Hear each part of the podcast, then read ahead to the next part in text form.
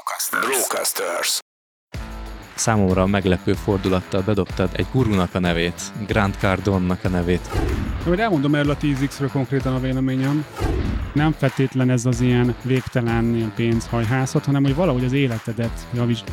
Hogy ahhoz, hogy tízszerez, ahhoz ilyen abszolút paradigmaváltás kell.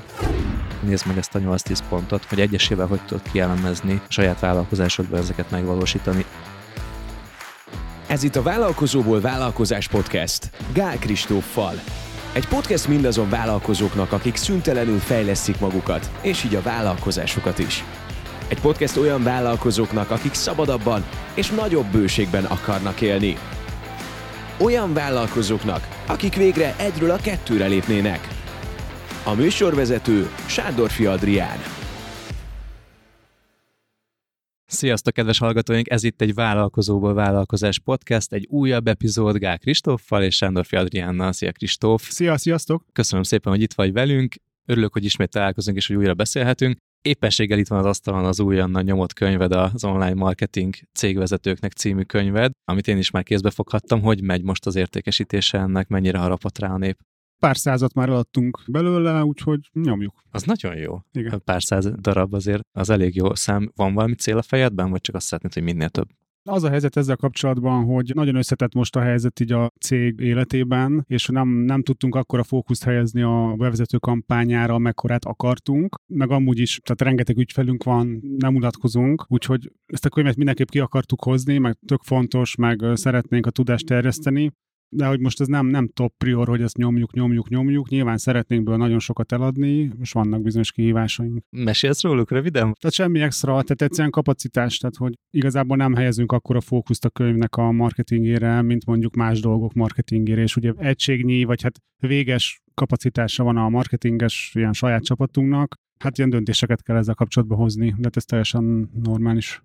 Oké, akkor viszont kanyarodjunk rá a mai témánkra, ami tőled érkezett, és egy számomra meglepő fordulattal. Bedobtad egy gurunak a nevét, Grant Cardonnak a nevét bedobtad, aki egy amerikai üzletember, és ilyen arról híres, hogy ilyen nagyon erős stílusban kommunikál az emberekkel, pénzügyekről, ingatlanról, vállalkozásfejlesztésről beszél legtöbbet, és mesélted nekem, hogy most sokkal többet utazol, és valahogy megváltozott a véleményed, és elkezdett tetszeni az ő tartalma, Kíváncsi vagyok, hogy meg tudsz-e győzni arról engem, hogy mégiscsak kezdjem el hallgatni ennek az úriembernek a, a műveit, meg olvasni a könyveit. Ugye fontos, hogy tudom, hogy nem ezért mondod, de nem akarlak meggyőzni. Azért utazok egyébként többet, mert kiköltöztünk Szentendrére, és onnan ugye járok be az irodába, és úgy minden reggel, meg hazafele a kocsiba ülök egy, mit tudom 30 kötőjel 60 percet, és akkor így van, hogy zenét hallgatok, de sokszor hangos könyvet, és ezek a Grant Cardon nevű úriember tök régóta ismerem, mint név, meg hogy videó, meg hogy nagy hangú, meg hogy nyomja, nyomja, ez a tipikus ilyen amerika, ahogy elképzelünk, egy tipikus amerikai ilyen nagy hangú, ilyen, ilyen jól menő, ilyen nagyon-nagyon bizalommal rendelkező vállalkozó, tehát ennek a tipikus, én azt hiszem, hogy 60 körül az életkora, és az a nagyon érdekes, hogy vele is ugyanaz történt, vagyis hogy vele meg velem, vagyis velünk ugyanaz történt, mint ami Tony Robbins és köztem történt, Aha. hogy hát őt még régebb óta ismertem Tony Robbins-t, és nagyon sokáig így teljesen ignoráltam, hogy tudom, hogy van, baromi sikeres, biztos jókat mond, de hogy így nem, nem az én világom. És akkor egy olyan, mit tudom én, hát olyan két vagy három évvel ezelőtt így, így valamiért így megnéztem egy jobban egy videóját. Tehát nyilván én valószínűleg én változtam, és hogy így egy szinkronba kerültünk. A Tony Robbinsnak, ugye? Tony Robbins, ah, igen. Csak nem a Netflixes filmjét nézted meg. Az hát azt, Your Gurut. Hát lehet, de lehet, hogy az már annak a következménye, hogy már mást is láttam, meg könyvét Aha. belenéztem. Igen, szóval igen. elkezdtem úgy fogyasztani a tartalmait, és nagyon megszerettem, és ő is egyébként egy, ugyanúgy egy 60 körüli, tehát hogy még egy karakterük is szerintem hasonló, nagyon. hogy ilyen ez a tipikus amerikai, de hogy na, szóval nagyon komoly tréner, szerintem meg nagyon komoly ember a Tony Robbins is. És odáig jutottunk, hogy most már nyáron megyünk Birminghambe, Angliába élő Tony Robbins rendezvényre, ami tök nagy dolog, mert hogy talán két vagy három éve nem volt szinte élő, ugye Covid, meg minden miatt, és hogy ez így nagy dolog. És ugyanezt történt Grant Cardonnal, hogy szó szerint mondjuk, mit tudom, én három éve megvettem a, van a 10x rule, a 10x szabály, ez az egyik legismertebb ilyen koncepciója. Megvettem a hangos könyvet az Amazonról, de így tudom, belehallgattam, ó, ez a szokásos ilyen gagyi, Igen. Nem hallgattam meg. Azt szokott lenni ezekkel az amerikai könyvekkel, és én még mindig ezen az állásponton vagyok, hogy egy gondolatra épül fel az egész, hogy egy mondatban el lehetne mondani az a főüzenetet, de addig-addig súlykolják példákon keresztül, hogy így végül átmenjen, és hogy akkor tényleg ez megszülessen, de nekem, ez, nekem az élményem arról, hogy 10x, ez mindig az, hogy, hogy ilyen végtelenül túltolni dolgokat, és bennem ez maradt meg, de lehet, hogy majd te meg. Elmondom erről a 10x-ről konkrétan a véleményem. Szóval, hogy itt is volt egy ilyen átkattanás, és ez most volt a Grand Cardon kapcsán, hogy így jó, akkor nem tudom, biztos annyian nyomják, meg egyébként YouTube-on elkezdtem, elnéztem pár videóját ilyen dolgokról, ahogy egyébként a saját, azt hiszem Malibui ilyen nem tudom hány millió dolláros otthonát mutogatta, és olyan, olyan normális embernek tűnt, tehát nem tűnt annak, aki ez az igazi ilyen barom, és hanem olyan, nyilván ilyen vehemes, meg van ez az amerikai stílus, de hogy olyan jókat mond, jó az értékrendje látszólag, így, így kicsit így rákaptam. És akkor mondom, minden meghallgatom a hangos könyvét, és a, igazából nem is a 10x hangos könyve volt meg régebben, azt elkezdtem egy hallgatni, és abban beszélt egy másik, egy korábbi könyvéről, aminek magyarul valami olyasmi a cím, hogy ha nem első vagy, akkor utolsó. És igazából ezt hallgattam meg teljesen, és van egy-két gondolat bennem, szerintem baromi jó, és tökre értem ezt. Nyilván ez kicsit mindig olyan szerintem, hogy most vagyok valamiért pont egy olyan helyzetben, hogy ezek eltalálnak. Lehet, hogy egy éve hallgatom, hogy egy év múlva, akkor azt mondom, hogy ez egy baromság, vagy hogy semmi extra. Most nekem ezek valamit így mondtak. A 10X téma egyébként finoman szóval nem a Grant Cardone-tól hallottam először, hmm. hanem például Dan Sullivan-től, aki az egyik kedvenc ilyen kócsom, és ő ugye arra mondja, hogy 10X, hogy 10X-eld mondjuk az eredményed, tehát ő, ő Dan Sullivan úgy beszél erről, hogy ez nem azt jelenti, hogy legyen tízszeres bevételed, vagy tízszeres eredményed, hanem hogy valahogy az egész vállalkozói életedet 10x-eld. És most lehet, hogy nem fog, ugye az x az az, hogy szorzod. És nem biztos, hogy kijön a matek, ahogy mondom, de hogy mondjuk Dan Sullivan szerint ez kb. azt jelenti, hogy ha mit tudom, háromszor akkor a, mondjuk legyen kétszer akkor a bevételed, meg kétszer annyi időd lett, meg két és félszer jobban érzed magad, ha van mm. ilyen, mm. akkor ez ugye 10x. Mm-hmm. Tehát, hogy nem feltétlen ez az ilyen végtelen ilyen pénzhajhászat, hanem hogy valahogy az életedet javíts. Azért 10x, meg nem 2x, és egyébként itt, itt, itt a Grand Cardon is hasonlót mond, mert két X-et, tehát egy kétszerezést el tudsz úgy érni, hogy ugyanazt csinálod, mint eddig, csak keményebben dolgozol, többet dolgozol, kicsit optimalizál, stb.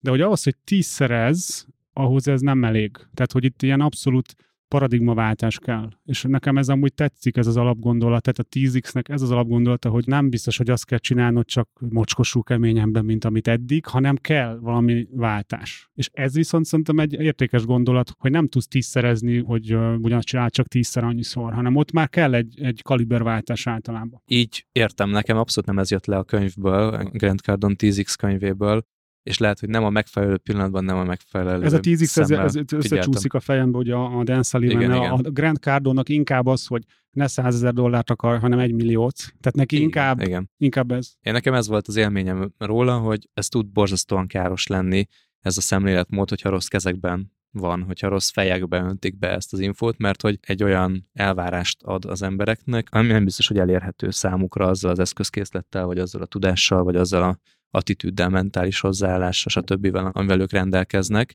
Ez a soha nem elég elve számomra, amit, amit ő képviselt. Amikor írtál nekem, hogy erről beszéljünk, mert ez egy jó téma lesz, akkor egyszerre volt bennem ez, hogy visszahallottam magamtól ezeket a defenzív gondolatokat, hogy én nem ebben a stílusban akarok vállalkozni, de ha te mondod azt, hogy ez a hapsi mondhat valami okosat, akkor lehet, hogy újra kell értelmeznem az egész hozzáállásomat. Úgyhogy borzasztóan izgatott vagyok, hogy abban a másik könyvben, ami viszont betalált nálad, mi volt olyan gondolat, ami a te élethelyzetedben, a te tudásoddal, a te vállalkozói szinteddel újat mutatott neked? Érdekes amúgy, hogy ugye ki mit hall ki valamiből, és hogy ugye ugyanaz elmondok egy mondatot, és ha tíz ember ezt hallja, akkor lehet, hogy mind a tíznek más mond. És hogy érdekes, hogy nekem például nem, nem ezt mondta, hogy ez a, ez a semmi nem elég, hanem én inkább úgy értelmeztem, és valószínűleg azért, mert hogy én hallottam, és magamra tudtam értelmezni, hogy ne csináljuk ezt a merjünk kicsik lenni attitűdöt, hogy én inkább azt olvastam ki belőle, hogy ne degradáld magad azzal le, hogy ilyen defenzív, ilyen hát mindegy, épp, hogy csak élek célokat teszek föl, hanem hogy told meg rendesen, és és ezzel biztos van dolgom, már ebbe léptem előre, de van szerintem ez a dolgom. Még mielőtt rátérünk a másik könyvre, ezzel viszont nagyon egyet tudok érteni, és azzal a coaching kérdése is nagyon egyet tudok érteni, ami azt próbálja így körbejárni, hogy mit kéne tenned ahhoz, hogy tízszer ekkora vállalkozásod legyen, mondjuk egy éven belül, vagy két éven belül. És hogyha az ember elkezd ezen őszintén gondolkodni, hogy tényleg minden egyes ponton mit tud azért csinálni, hogy tízszeres árbevétel legyen, akkor az egy nagyon nagy növekedést hozhat. Egyáltalán nem biztos, hogy az a cél, hogy tízszerezzünk ténylegesen, hanem hogy ha ebből indulsz ki, hogy lehetne ez tízszer ekkora is, de akkor mit kell megváltoztatnom az egyes pontjain a teljes folyamatnak, és hogyha a sok változtatás összeadódik, akkor már az egész egy sokkal nagyobbat változik, mint ahogy egy részét fejlesztettük, az egy nagyon jó, nagyon segítő gondolat számomra is. De ezt le lehet fordítani másra is, nem csak vállalkozói nyelvre, hogy mit kéne tennem ahhoz, hogy heti egy napot kelljen csak dolgoznom. Egy olyan, olyan célt mond ezzel, akár a Sullivan is, meg a Cardone is, vagy én is most ezzel a példával, amit már kicsit ilyen abszurdnak érez az ember, hogy már nehéz elhinni. Mit kéne tennem ahhoz, hogy egy heti egy napot kelljen dolgoznom? Igen, mert ha mondjuk most heti öt napot dolgozok, és X-et keresek, akkor az végül is egy 10x, hogy két x-et keressek, tehát kétszer annyit, de ötöd annyi munkával igen. egy nap, igen. heti egy igen. nappal. És ez, ez igazából szerintem van érték ezen így spekulálni, és ez is olyan, mint, mint az eladható cég koncepció, hogy nekem nem muszáj akarnom eladni a cégem, de ha azt nézem, hogy hogyan tudnék egy eladható céget csinálni, az valószínűleg jót tenne a, a cégemnek. Igen, függetlenül attól, hogy eladod, de attól még az egy olyan cég marad, amelyik később bármilyen másik kézbe áthelyezve, és ugyanúgy működik és fejlődik, és nélküled is a tulajdonos nélkül is tud fejlődni most egy kicsit szerintem most már egy szinten vagyunk a megértésben, vagy hasonló az elköteleződésünk a téma iránt. Viszont ugye én hátrányban vagyok, mert nem hallottam még azt a hangos könyvet, vagy azt a könyvet, amit említesz, és még egy kicsit meg kell győznöm magam arról, hogy én ezt el akarom olvasni. Igazából írtam egy kis jegyzetet, egy pár gondolatot, ami, tehát hogy nem ilyen komplet filozófiákat, csak talán morzsákat, amik egyébként kifejthetők nagyon magasabb szintre szerintem. Igazából mind a két könyvből írtam ki egy párat, és a 10x-el kezdeném, mert szerintem a a 10x koncepciója a Grand Cardonnak az inkább olyan, olyan általánosabb, tehát olyan mindenre igaz, vagy több mindenre igaz. Ez a, ha nem az első vagy, akkor utolsó vagy, ez, ez inkább egy kőkemény sales gondolkodás, vagy hát sokkal sales fókuszúbb, ami viszont meg tök, tök fontos szerintem. Az első, amit felírtam, eredendően újat nem tud szerintem mondani szinte senki. És hogy vannak, amik ilyen közhelyesek, de itt a hamis tudást bedobnám, hogy attól, hogy hallottam húszszor, hogy élem-e. És például ez az első gondolat, hogyha valami, nem tudom, probléma van, vagy valami nem sikerül, akkor ne a céljaidat tedd lejjebb, tehát hogy ne a kisebb is a céljaidat, hanem, hanem az aktivitásodat növeld. Hogy ez a jó gondolkodás, és ez, ezt én is valamilyen mértékben sokszor csináltam, meg, meg mindig egy ilyen ott ül, hogy hú, lehet, hogy túl nagyot akarok. És hogy én ismerem magam, nekem nem az a bajom általában, hogy túl nagyot akarok, hanem hogy nem akarok annyira nagyot, amit szerintem úgy el tudnék érni, mert nem merek nagy célokat kitűzni és hogy ez egy érdekes, hogyha mondjuk nem jól alakulnak esetleg a dolgok, hogy valami nem úgy sikerült, akkor, akkor nem az, hogy jó, hát akkor legyen a fele annyi, hanem akkor oké, okay, azzal az aktivitással, amit eddig csináltunk, az nem vezet oda, hanem jobban meg kell nyomni. Ez mondjuk elvezethet az őrült ilyen túlhajszoláshoz, de hát erre figyelni kell.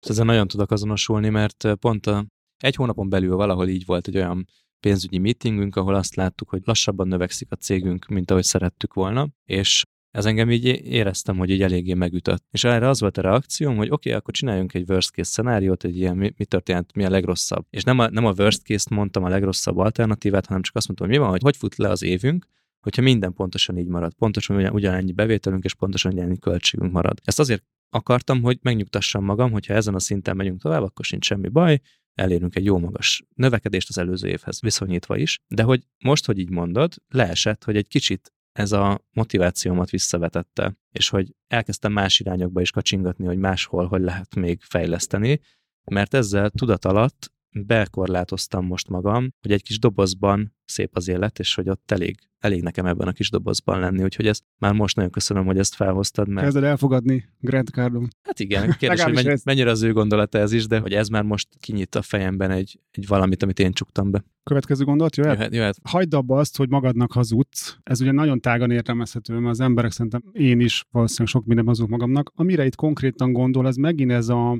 ha nem sikerült egy cél, akkor átalakítod a célt. Itt ennek a keretébe gondol rá, hogy mondjuk azt mondod, hogy nem is volt az olyan fontos. Jaj, mint egyébként te is ezt mondtad volna, hogy minden nem értük el, végül is nem olyan nagy gond, és hogy meggyőződ magad, hogy ez oké, okay, és hogy nyilván lehet oké okay is, de hogy, hogy vegyük észre ezt, hogy most ezt őszintén gondolom, vagy csak megindoklom azt, hogy mondjuk oké, okay, vagy nem sikerült. Tehát ez nem egy érdekes gondolat ez is. Értem, de hogy például nekem most az, hogy erről beszélünk, ez így átkattint valamit a fejemben, de annyira sok mindenben hazudunk magunknak szerintem, olyan sokat és olyan folyamatos jelleggel, és annyira mély meggyőződésekké válnak a hazugságaink saját magunknak, hogy én nem is tudom, hogy hogy lehet ezeket igazán mindig észrevenni, hogy hogy lehetne ebből egy leltárt csinálni, hogy hány olyan dolog van, amiben éppen most hazudok magamnak, amivel racionalizálom a kisebb rendűségi komplexusomat, racionalizálok olyan elvárásokat magammal szemben, amik egyébként nem kéne, hogy a felszínen legyenek. Számos ilyen van, de ez már, ez már a terápia szintje, nem? Tehát, hogy ezt az egész ezt így feltárja az ember. Tehát én, én gyakran játszom ezt magammal, hogy tényleg ezt gondolom? Én amúgy ezt tökre élvezem ezt így magammal úgymond játszani, hogy... Egy példát mondani erre, hogy így, mi lehet egy olyan, olyan eset, amikor ezt visszaellenőrzöd magadon?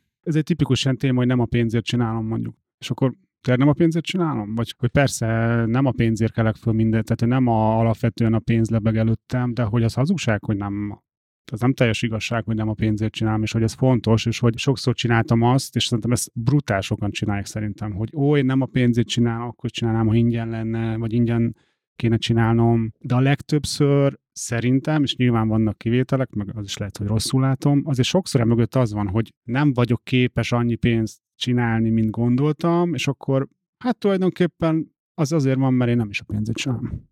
Volt egy időszak szerintem egy, nem tudom, néhány évvel ezelőttig, amikor ez egy nagyon trendi mondat volt, ez a nem a pénzét csinálom, meg pénz az a sokadlagos szempont, és hogy valahogy most látok egy ilyen változást a világban, hogy vagy őszintébbek lettünk munkkal, vagy pedig sokkal pénzorientáltabb lett a társadalmunk. Én is egyébként totál őszintén mondtam évekig, hogy nem a pénzért csinálom, és valahol most is azt gondolom, hogy azért az valahol, már nem az, hogy helyes, mert az nem ilyen igaz hamis játék, de hogy, hogy alapvetően nem a pénz érdekel, de az meg hiba szerintem egy vállalkozásnál, hogyha a pénz az nem fő fókusz. Nem azt mondom, hogy a legfontosabb legyen, de ha nem elsődleges fókusz az, hogy mennyi pénzt termelünk, az nem egy jó vállalkozói attitűd szerintem. Igen, mert az, hogy profitot termelünk, és én ezt mindig magyarázom a kollégáimnak, az nem azt jelenti, hogy az én zsebembe fog kerülni az a profit elsősorban, hanem ez azt jelenti, hogy ebből tudunk egy új beruházást csinálni, ebből tudunk olyan új eszközöket venni, amitől jobban tudunk dolgozni. Megengedhetjük magunknak, hogy felvegyünk egy olyan kollégát, akinek még nincsen meg teljesen a munkaköre például, de hónapokig fizessük őt. Vagy felvegyünk olyan embereket, akik jobbak, mint a mostani csapat, de egyelőre még nem ért fel a szervezet oda, hogy az ő bérét amúgy egyébként kitermelje. Szóval egy csomó olyan dolog van, amit a profit valójában fedez, és hogyha erre játszunk, az valójában a cég növekedését hozza el, ami majd egy következő lépésben a tulajdonos zsebét gazdagítja majd. Következő hát? Nagyon kíváncsi vagyok, igen. Még amúgy szerintem ennek is van köze ez a cél témához, hogy előbb köteleződj el, és utána talált ki a részleteket. Szerintem ez nekem alapból megvan, de mm. szerintem ez egy, ez egy jó tanítás. Nyilván ezt se mondta először, meg utoljára se. Hmm. Hogy nagyon tipikus, amikor célt tűzünk ki, akkor nagyon sokan csinálják azt, meg én is csináltam, hogy fú, nem tudom ezt, hogy tudnám megcsinálni, akkor inkább ki se tűzöm. Igen. Igen. És hogy itt, itt nyilván nem a napi szintű célok, de mondjuk egy, egy egyéves célnél, vagy egy akár egy több éves célnél, az furcsa lenne, ha tudnád, hogy pontosan hogy fogod megcsinálni, akkor valószínűleg nem elég nagy a cél.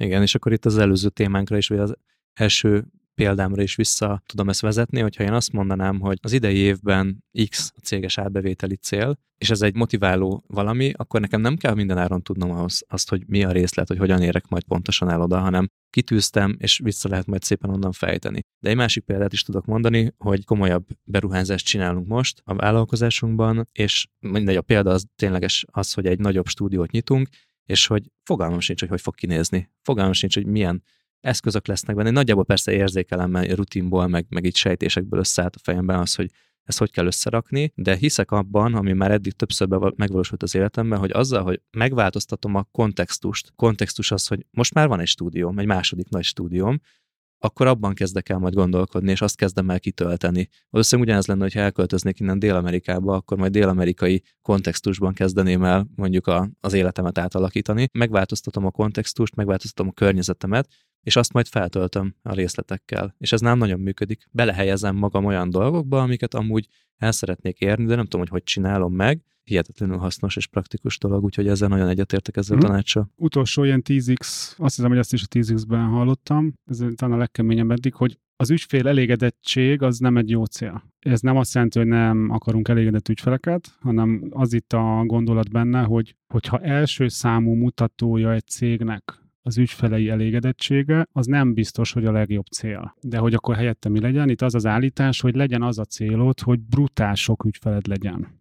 Nyilván ez nem, tehát nem biztos, hogy minden, mindenki ezt akarja, de érdemes megfuttatni ezt, hogy ez mit jelent. Mert ugye nagyon sok ügyfele nem valószínű, hogy lesz egy cégnek se, aki nem jó. Itt én úgy mentem el ezen a gondolaton, hogy nem tudok egy 500 ügyfeles, tehát mondta, hogy 500 szerződött ügyfeles click marketinget építeni, anélkül ne legyen brutál jó az, amit csinálunk, de hogyha az a fő fókusz, hogy mondjuk az ügyfél hogyan értékel minket, akkor ez nem mindig visz jó irányba. Tehát, hogy jónak kell lennünk, de hogy ha mindig elkezdünk egyedi problémákat egyedileg nagyon kezelni, akkor nem lesz 500 ügyfelünk, mert hogy szétesünk. És az még ide egy nagyon erős gondolat szerintem, hogy a legnagyobb ügyfél elégedetlenség, tehát akkor legelégedetlenebb az ügyfél, ha nem az ügyfelünk.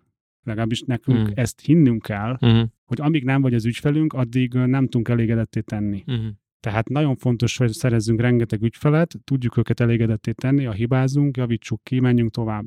Itt nekem az ebben a megértésem, hogy ha minél több ügyfeled van, és mondjuk elég, és ez is egyébként a játékrész, hogy elég keményen gyűjtöd a visszajelzéseket, tehát nagyon durván pusolod azt, hogy adj visszajelzést, reklamálj, ha van valami, nyugodtan hívd a menedzser, tehát hogy ezt nagyon elősegíted, akkor rengeteg visszajelzés jön, mert rengeteg az ügyfél, és magát a folyamatot tudod javítani, nem egyedi ügyeket egyedileg kezelsz, mert abban lehet szerintem szétesni, hanem gyorsan lehet fejleszteni a szolgáltatást. Te el tudod képzelni most, hogy a click marketingnek tízszer ennyi ügyfele legyen, mint a mostani? Ja. Ja. Több mint 1000, 1500, 2000 ügyfele? Hát mondjuk ezer, igen. Aha, ezer ügyfél. Hát nem azt kell csinálni, amit most csinálunk. Tehát úgy nem tudjuk. Tehát ha ugyanezt csak egyszerűen hozzáírnánk egy nullát, vagy hogy tízszer annyi ember, az, az nem működne. Uh-huh. És egyébként mi valójában most kicsit ebben vagyunk, hogy kitűztünk elég nagy ilyen ügyfél szám célt, és nekünk az ügyfél szám lesz a top prioritás, hogy ezen keresztül is javítsuk a szolgáltatásunkat, és hát látszik, hogy minket változtattunk, és hogy, hogy amit, amit most nem csinálunk még jól, és ami esetenként ügyfél elégedettséget okoz, az miért van? És hogy miért ennek a kiavítása vezet egyébként pont oda, hogy lehessen ezer ügyfelünk majd valamikor. Ebben a könyvben ez, vagy lehet nem is mindegy, tehát lehet, hogy ez a másik könyvben volt ez is, mert összecsúsztak kicsit, de hogy Nekem talán ez az egyik legerősebb gondolat. Nekem nagyon érdekes élményem van most ebben a pillanatban, mert hogy pont egy másik interjút készítettem az egyik legnagyobb magyarországi banknak a marketing vezetőjével. Ez a bank egyébként egy nemzetközi lánc alatnak a része, és ők azt mondják, hogy a teljes nemzetközi láncra vetítve, hogy a leges-leges legelső mutató az az ügyfél elégedettség, és hogy a, a teljes belső auditálási, átvilágítási folyamatnak mindig ez a mutató a csúcsa. Nem is tudják egyébként a magyarországi cégnek a munkatársai, hogy mi alapján és mikor és hogyan interjúolják meg az ügyfeleket, de kapnak egy nagyon tiszta kimutatást arra, hogy az egyes területeken hány pontot értek el, és utána ők azt mondják, hogy szeretnénk mondjuk a, most mondok, a gyorsaság. Hogyha lenne ilyen nekik, akkor hogyan tudjuk hetesről 7,9-esre feltolni mondjuk. És akkor ez beindítja a gondolataikat, hogy elkezdik ezeket a gyorsasággal kapcsolatos témákat feldolgozni, és abból fejlesztéseket szűrnek le.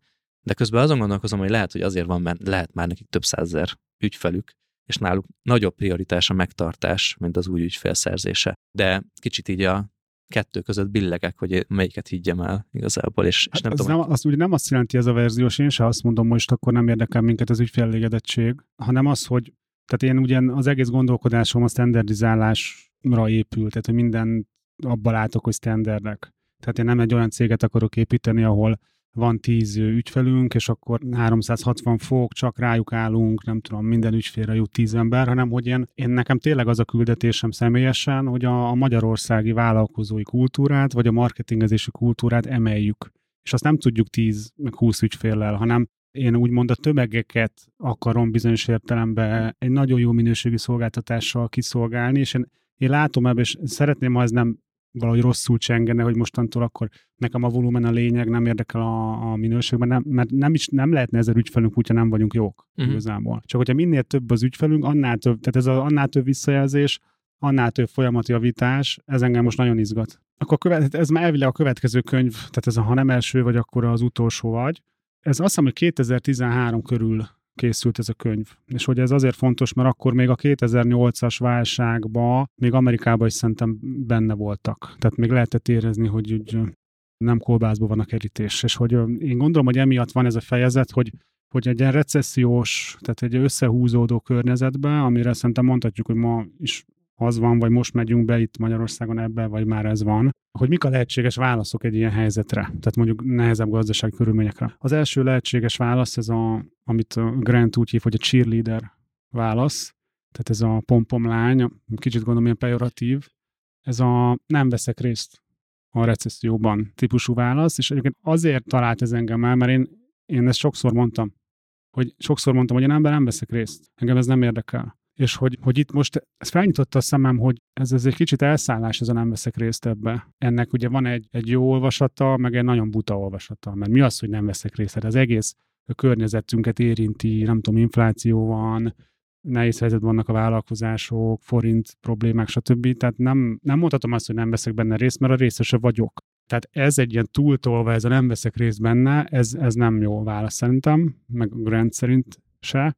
De olyan értelemben, hogy én nem adom meg magam, hanem akarok valamit tenni, az meg nagyon is oké, okay, és azt szerintem tök fontos. És nem leszek valami külső, általán befolyásolhatatlan tényezőnek az áldozata, és nem teszem fel a kezemet azt mondván, hogy úgy sincs ráhatásom, úgyse tudok semmit se kezdeni ezzel a helyzettel, hanem akkor lehajtom a fejemet, és elfogadom a sorsomat. De hogy valójában szerintem erről azért sok vállalkozóból vállalkozás podcastben beszélgettünk, hogy ez a helyzet, ez mindenkit ugyanúgy sújt, és ugyanakkor a környezetben ugyanazok a verseny körülmények érvényesülnek, ugyanúgy lesznek mindig olyan potenciális ügyfeleket el lehet nyerni és meg lehet szerezni, de lehet, hogy a másik is ugyanúgy ezért hajt, tehát muszáj jobbnak lenni. Igen, tehát ezt túl is lehet tolni, meg lehet, tehát ez a struc politika-szerű, nem, nem érdekel ez egész, nem is figyelek erre, ez hülyeség. Az viszont szerintem oké, okay, hogy tenni akarom, ma, magam előtt akarom az utat építeni, nem, nem akarok áldozat lenni.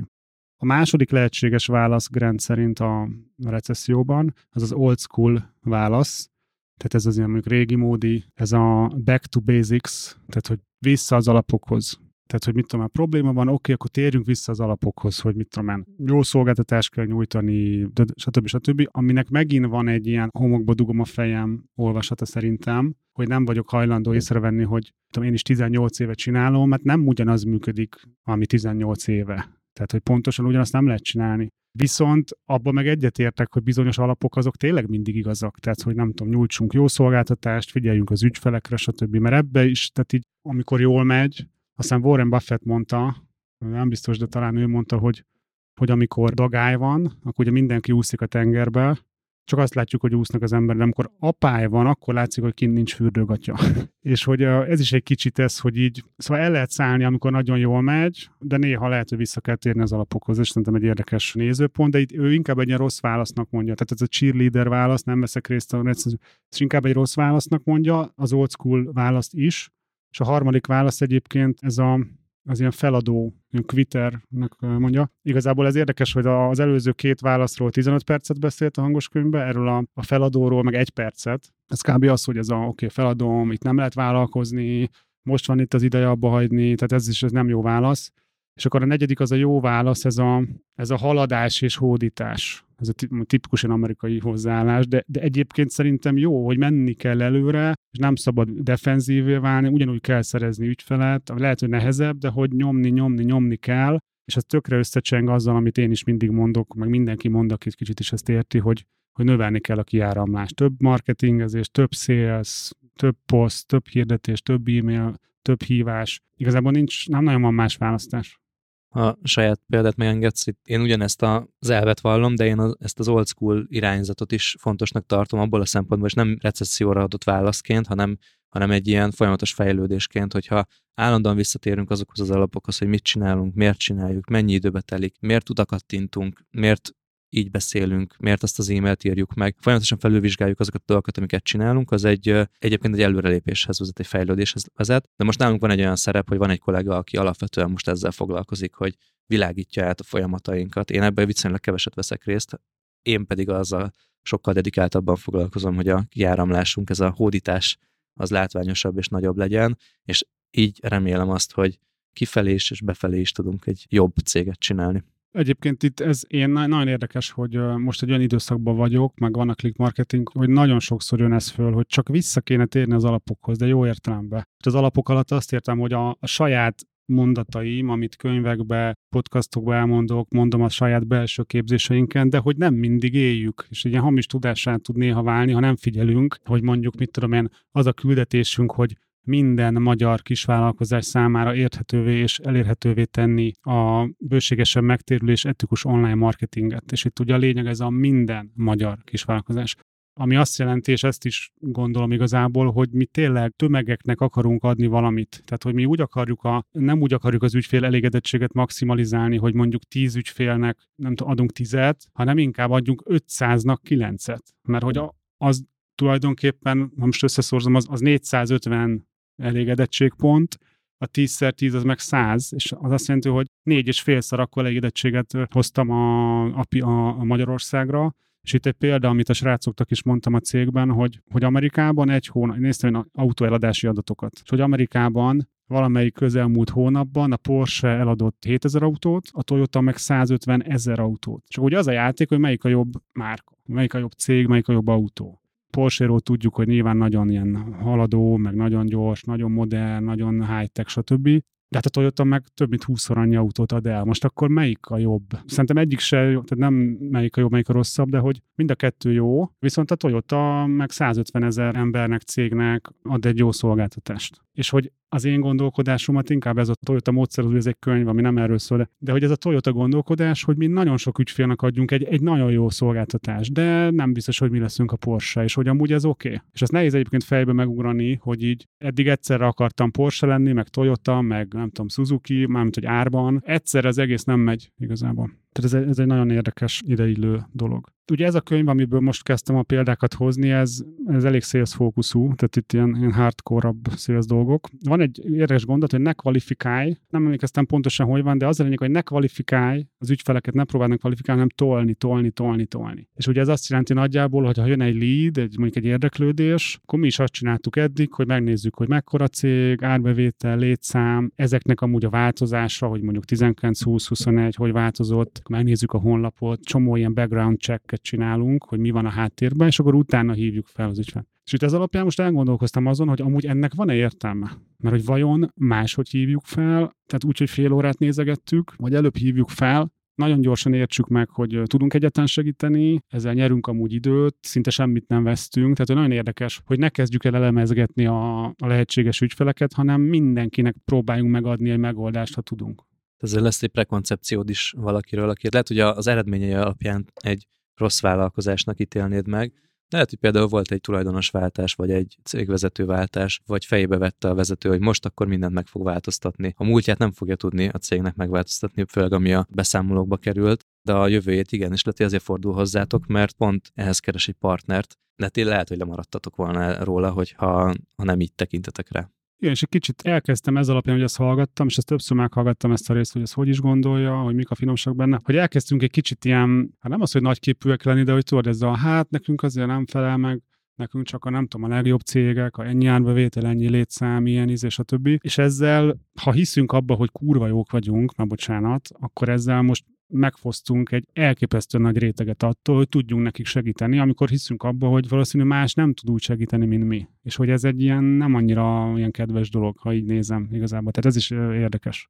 A következő gondolat, ez mint egy értékesítési lehetőség, ez a korábbi ügyfeleknek a reaktiválása. Nyilván ez cégtől függ, hogy kinek hány ilyen volt ügyfele van. Ugye nekünk 10x év alatt, hogyha mondjuk a vevőket is nézzük, nem csak azt, aki szerződött ügyfelünk volt, akkor ez ezres, de ez sok ezres nagyságrend, aki valaha könyvet vett, tréningen volt, ügyfél volt, stb. Hogy egyszer valamiért lehet, hogy ez véget ért, vagy nem ment tovább a kapcsolat, de hogy igazából ez egy több ezres lista, amit úgy felhívhatnánk, hogy itt tulajdonképpen van valami kapcsolat, és lehet, hogy így vagy úgy ért véget, de a fene tudja, hogy mi van bennük. Ez is egy érdekes lehetőség, amit szerintem kevesen gondolnak, és pont egyébként recessziós környezetben nagyon, és ez is a könyvnek az egyik üzenete, hogy nagyon felértékelődnek a kapcsolatok, hogy kit ismersz, kire, most lehet, hogy nem sikerült valami a múltba, de attól még tudod, hogy jók vagyunk, csak akkor nem. Tehát csomó ilyen ügyünk volt, hogy mit tudom, hogy azért mondott fel mondjuk egy ügyfél, mert hogy a, a, nem tudom, az unokaöcsém most végezte el a marketinget, és akkor így megpróbálja őt csinálni. És amúgy lehet, hogy tök szarul sült el, csak sose kérdeztük meg, és amúgy tökre örülne, ha felhívnánk. Persze,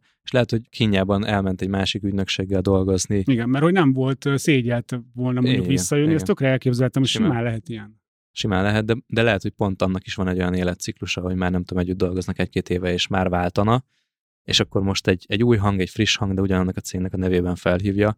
Nagyon jó élmény is lehet. Nem is olyan rég több olyan sales hívásban volt részem, ahol ismertem a brandet, ismertem azt, hogy milyen cégtől hívnak, és kifejezetten jól esett ez a beszélgetés, és ezt kell szerintem sokaknak a fejben átütni, hogy az emberek nem utálják azt, hogyha őket felhívják, de hogyha egy olyan cég hívja fel, akit, még ismernek, és akitől már vettek valamit, akkor meg aztán pláne kifejezetten még akár örülhetnek is ennek. Igazából nekünk nem egy olyan esetünk volt, és nem is kettő, hogy, hogy elment tőlünk egy ügyfél, felmondott ezért, vagy azért másik céget kipróbál, stb. és visszajöttek, hogy így, hát megpróbáltuk, vagy kettőt megpróbáltunk, és hát visszajönnénk, mert most látjuk.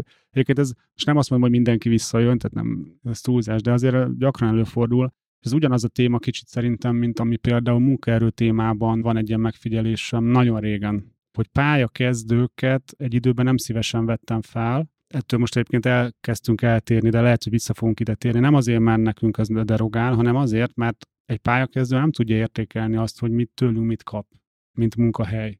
Mert azt hiszi, hogy az a normális. Hogy ötféle tea van, kávé van, háromféle növényi tej van, profiszék van, profigép van, ilyen vezetés van, ilyen képzés. Azt hiszi, hogy ez, ja, hát akkor ilyen egy cég, nem? És volt ebből úgymond gondunk, hogy elment valaki, mert nem volt egy hatodik tea, aztán persze valószínűleg megütötte a bokáját, hogy rájött, hogy nincs más olyan jó világ, csak akkor már mindegy, mert elment, megszívtuk. És hogy uh, szerintem ez ügyfélnél is reális lehet, hogy aki még nem volt mondjuk nem jó online marketinges cégnél, az hiheti azt, hogy azért ennél van följebb, mint mi, és amúgy lehet, hogy van, de hogy azért nem az a úgymond a normális. Én egyébként elég sűrűn évente több alkalommal megcsinálom azt, hogy megnézem, hogy kik voltak a korábbi ügyfeleink, hogyha ha elvesztettünk egy ügyfelet, vagy megállt a folyamat, vagy valami, és megkeresem őket újból, és azt mindenképpen tudom mondani, hogy jól fogadják ezeket. Ezt nem azt mondom, hogy ez a legjobban konvertáló sales technika, amit én tapasztaltam, de az, hogy jól fogadják, és hogy nem érte meg aggódni ezek miatt, azt mindenképpen tudom mondani. Hát ez szerintem úgy éri meg egy profi sales gépezetben mondjuk, ahol Ugye tipikus, hogy van a Hunter értékesítő, aki ugye hoz be új ügyfelet, bizonyos cégeknél vagy hát majdnem minden cégnél szerintem releváns lehet, hogy van farmer értékesítő, hogy a meglévő ügyfelekkel csinál valamit, és hogy az, nekik van egy normális napi munkájuk, jönnek a lédek, stb., de ha mondjuk van üres járat, akkor közben hívjon fel régi ügyfeleket. Tehát, hogy ezt én így csinálnám, meg így fogjuk, hogy ez nem egy top prioritás, de ha épp nincs elég új, akkor hívunk régit is. Vagy hogy legyen egy ilyen kvóta, hogy minden nap fel kell hívni egy régit. Ezt szerintem tökre érdemes ezt így csinálni. A kedves hallgatóknak is mondom, hogy volt egy adásunk, ahol a click marketing sales folyamatát mutattuk be, és érdekes így hallani kívülről, hogy te még most is egy könyv hatására ennyire tudsz inspirálódni, és ezt a folyamatot tudod fejleszteni. Pedig aki majd meghallgatja azt az adást, azt tudhatja, hogy éppenséggel nem egy kezdő folyamat van nálatok összerakva. Nagyon jó az a folyamat, de hogy ezek szerint voltak benne még, vagy vannak még fejlesztendő területek. Akkor a következő ilyen pont, ez a convert the unsold, tehát hogy konvertáld azokat, akiknek még nem adtál el, valahogy így fogalmaznám. Ezt, ezt én úgy értelmeztem, meg a szövegkörnyezetből is az jött ki, hogy ez azt jelenti, hogy aki mondjuk fél évekért ajánlatot, de végül ott nem lett üzlet, hogy kopoljunk be, hogy mi a helyzet. Hmm. Tehát, hogy ez is egy ilyen végül is egy lista, és hogy ebbe is sok lehet. És egyébként akár az is reális szerintem egy sales csapatban, hogy mondjuk, mit tudom én, ha fölveszel egy új szélszest, és még nem bízol benne annyira, mert nem bizonyított, akkor az nyilván nem a legmelegebb lídeket adnám először a kezébe, hanem figyelj, kezdjen régi ügyfeleket hívni, vagy régi ügyeket, ha abból valamit ki tudsz hozni, akkor jó szélszes vagy. Tehát ez is egy jó játék szerintem. Ez kell egy CRM rendszer, nyilván kell tartani a korábbi ajánlatkérőket, tudni kell, hogy ők mivel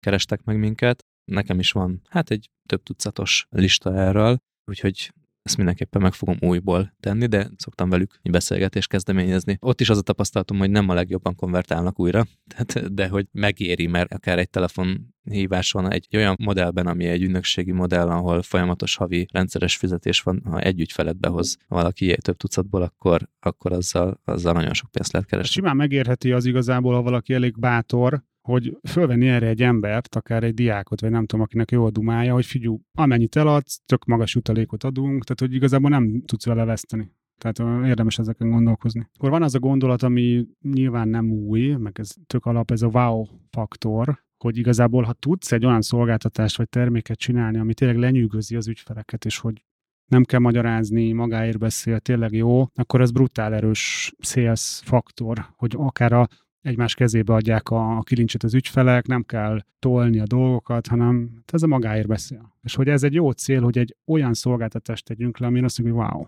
és ez meg a pozitívan hat az ügyfél megtartásra. Tehát ha azt mondod, hogy sok új ügyfelet akarunk szerezni, és olyan szolgáltatást akarunk csinálni, amitől van wow élmény is, akkor ezzel végül is közvetve az ügyfél megtartási célt is Igen. fejleszted, de nem azt tetted most feltétlenül ki a kirakatba Cardon logikája alapján. Igen, de hogy ez ugye, most mondhatnánk, hogy hát most ki nem ilyet akar? Ki akarna egy közepes szolgáltatást csinálni, és minek ezt mondani, hogy wow, hát ez mind...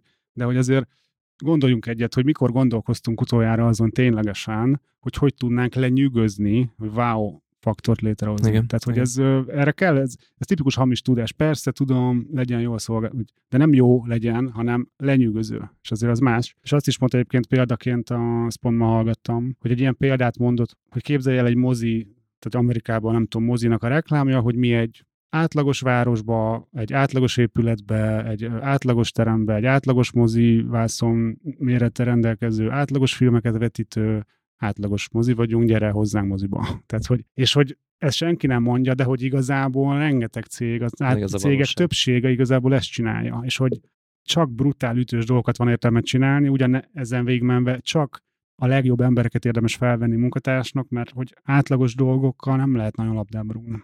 És az utcsó, amit felírtam, ez szerintem nagyon fontos gondolat recesszióban, és igazából mi is érezzük a, a jeleit annak, hogy nehezedik a gazdasági helyzet. Ugye mi nagyon sokat teszünk, tehát mi a saját sorsunk kovácsa vagyunk, de azért mi is érezzük, hogy a bizonyos ügyfelek elkezdtek azért nehezebben fizetni, megvárják a fizetési határidő végét, vagy túlcsusszannak, stb. stb. És hogy ilyenkor lehetne egy ösztönös reakció, és sokan ezt csinálják, hogy lejjebb viszem az áraimat. És ez is nagyon nyilvánvaló, csak így nem feltétlen gondoljuk végig, hogyha kevesebbet tudunk eladni, és még le is visszük az árainkat, akkor kevesebb eladás, kisebb áron, ez gyakorlatilag öngyilkossággal egyenlő. Oké, okay, nem biztos, hogy most kell árat emelni, mert az meg már nem biztos, hogy észszerű. Nyilván, hogyha valakinek mondjuk 100 egység lenne a fair ára, és mondjuk 50 van, akkor ott észszerű lehet árat emelni, de ha mondjuk alapból fair az ár, akkor lehet, hogy nem most kell árat emelni viszont levinni az árat meg öngyilkosság, úgyhogy az a jó taktika ilyenkor, hogy ne vidd le az áraidat, hanem adj több értéket hozzá.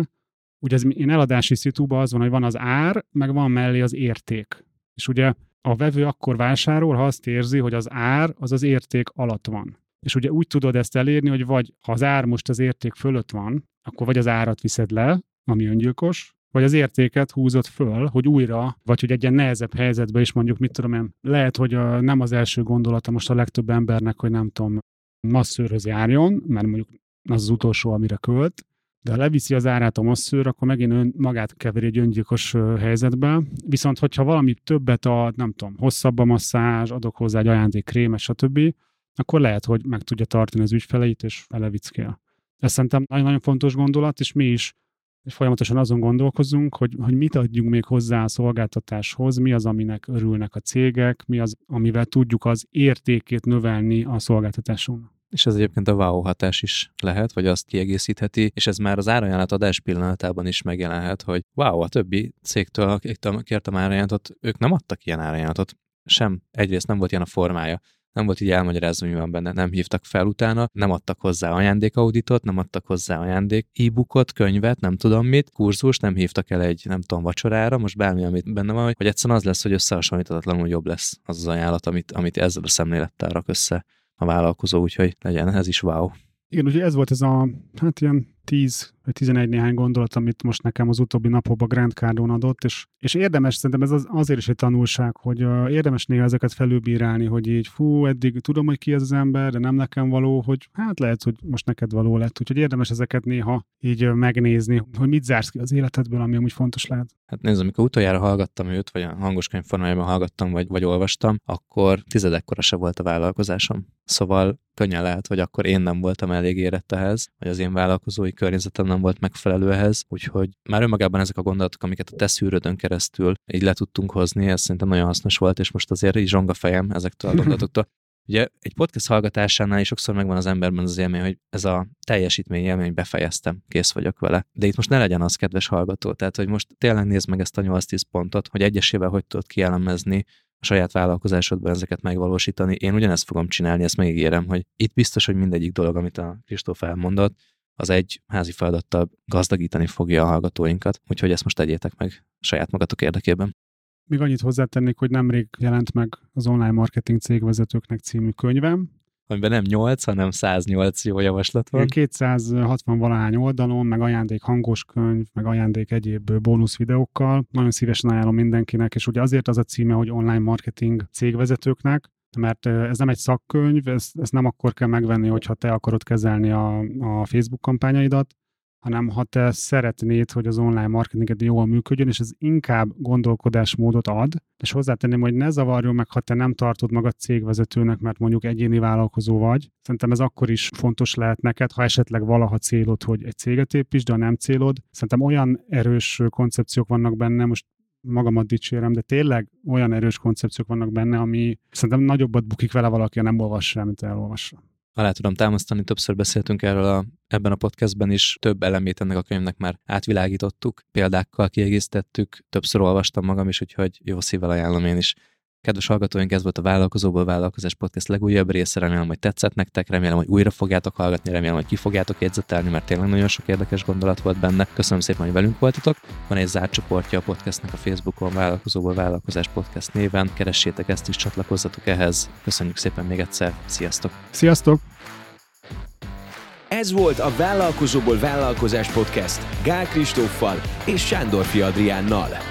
További epizódokért és tartalmakért kövess Gál Kristófot a Facebookon, de megtalálsz minket a Spotify-on, az Apple és a Google Podcast appokban, a Soundcloud-on és a további podcast platformokon is. Hamarosan egy újabb epizóddal érkezünk. Brocasters.